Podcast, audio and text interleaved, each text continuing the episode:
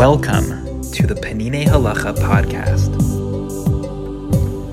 Smanim, Chapter 4, Yom as well as Yom Yerushalayim and Yom HaZikaron. Section 11, Shaving, Haircuts, Weddings, and Tachanun.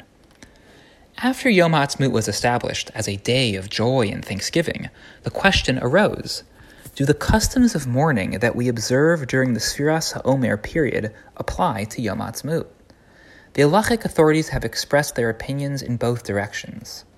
The accepted practice is not to keep customs of mourning that diminish expressions of our joy on this day. Therefore, it is permissible to dance and play music on Yom Ha'atzmaut. However, one should not make a wedding on that day, because avoiding weddings is not considered an expression of mourning that clashes with the joy of Yom Ha'atzmaut. Those who shave regularly should shave in advance of Yom Ha'atzmaut, just like one puts on special clothing before the holiday actually begins. Regarding haircuts, it seems that only one who looks disgraceful because of his unkempt hair may take a haircut prior to Yom Ha'atzmaut. Someone who looks fine, however, is allowed to take a haircut only on Yom Ha'atzmaut itself, for then the joy of the day overrides this custom of mourning. The chief rabbinate, under the leadership of Rav Unterman and Rav Nissim, determined that even Ashkenazim who observe the customs of mourning during the latter part of Sfira, that is, after Lag BaOmer, should not practice any mourning on the 28th of Iyar, that is, on Yom Yerushalayim. After all, there are many communities which terminate all of their restrictions after Lag BaOmer anyway. And now that the 28th of Iyar has been instituted as a day of thanksgiving and joy over the miracle that God gave us, all the more so one should not mourn on this day. Therefore, they conclude, one may even make a wedding on Yom Yerushalayim.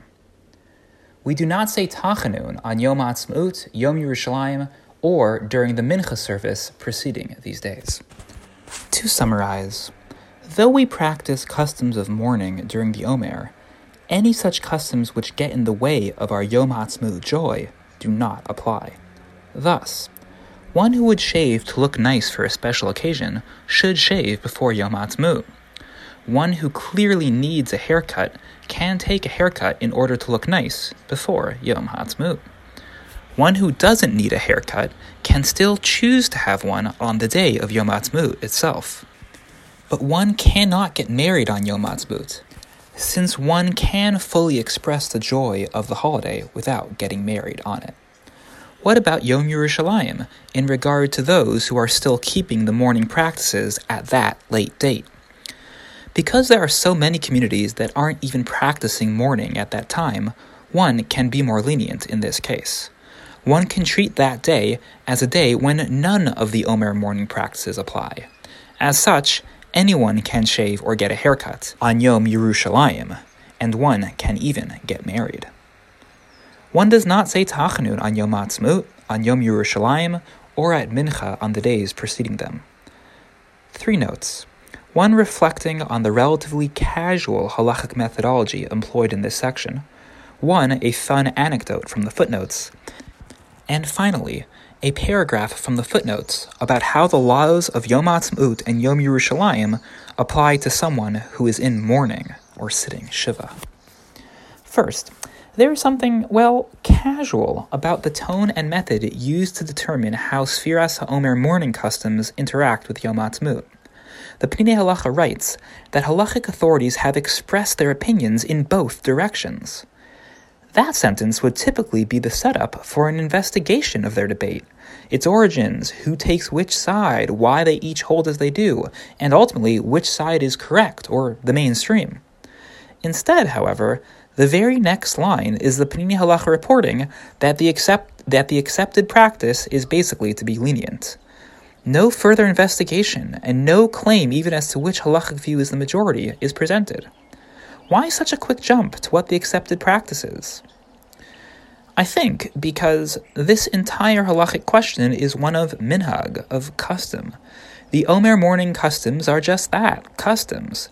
And although customs often take their cue from halachic authorities, particularly when new questions about the custom come up, once the practice has basically become settled, well, it's basically settled.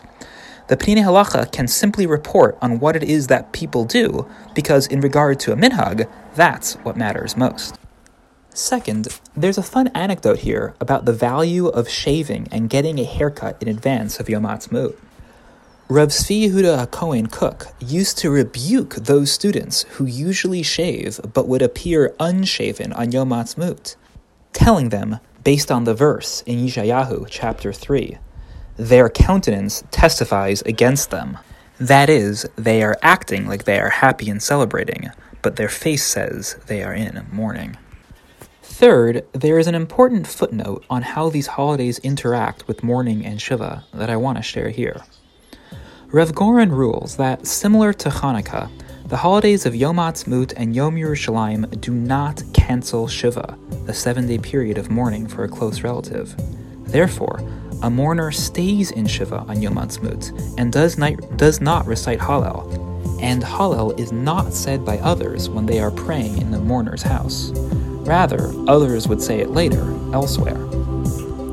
If a mourner has completed Shiva but is in their later stages of mourning, they can join the festive prayers and celebrations for Yom Ha'atzmaut so long as there is no live music. And they cannot take a haircut during Shloshim in honor of these holidays. The Peninei Halacha podcast provides English audio of Peninei Halacha, an exceptional work of halacha by Rav Eliezer Melamed Shlita. The English translation was overseen by Elli Fischer and Koren Publishers. These texts are available for free online, and beautiful printed volumes are available for purchase. The summaries and reflections are from me, Ben Greenfield, rabbi of the Greenpoint Shul in New York City. I occasionally make subtle changes to the original translation, often for clarity, sometimes by mistake.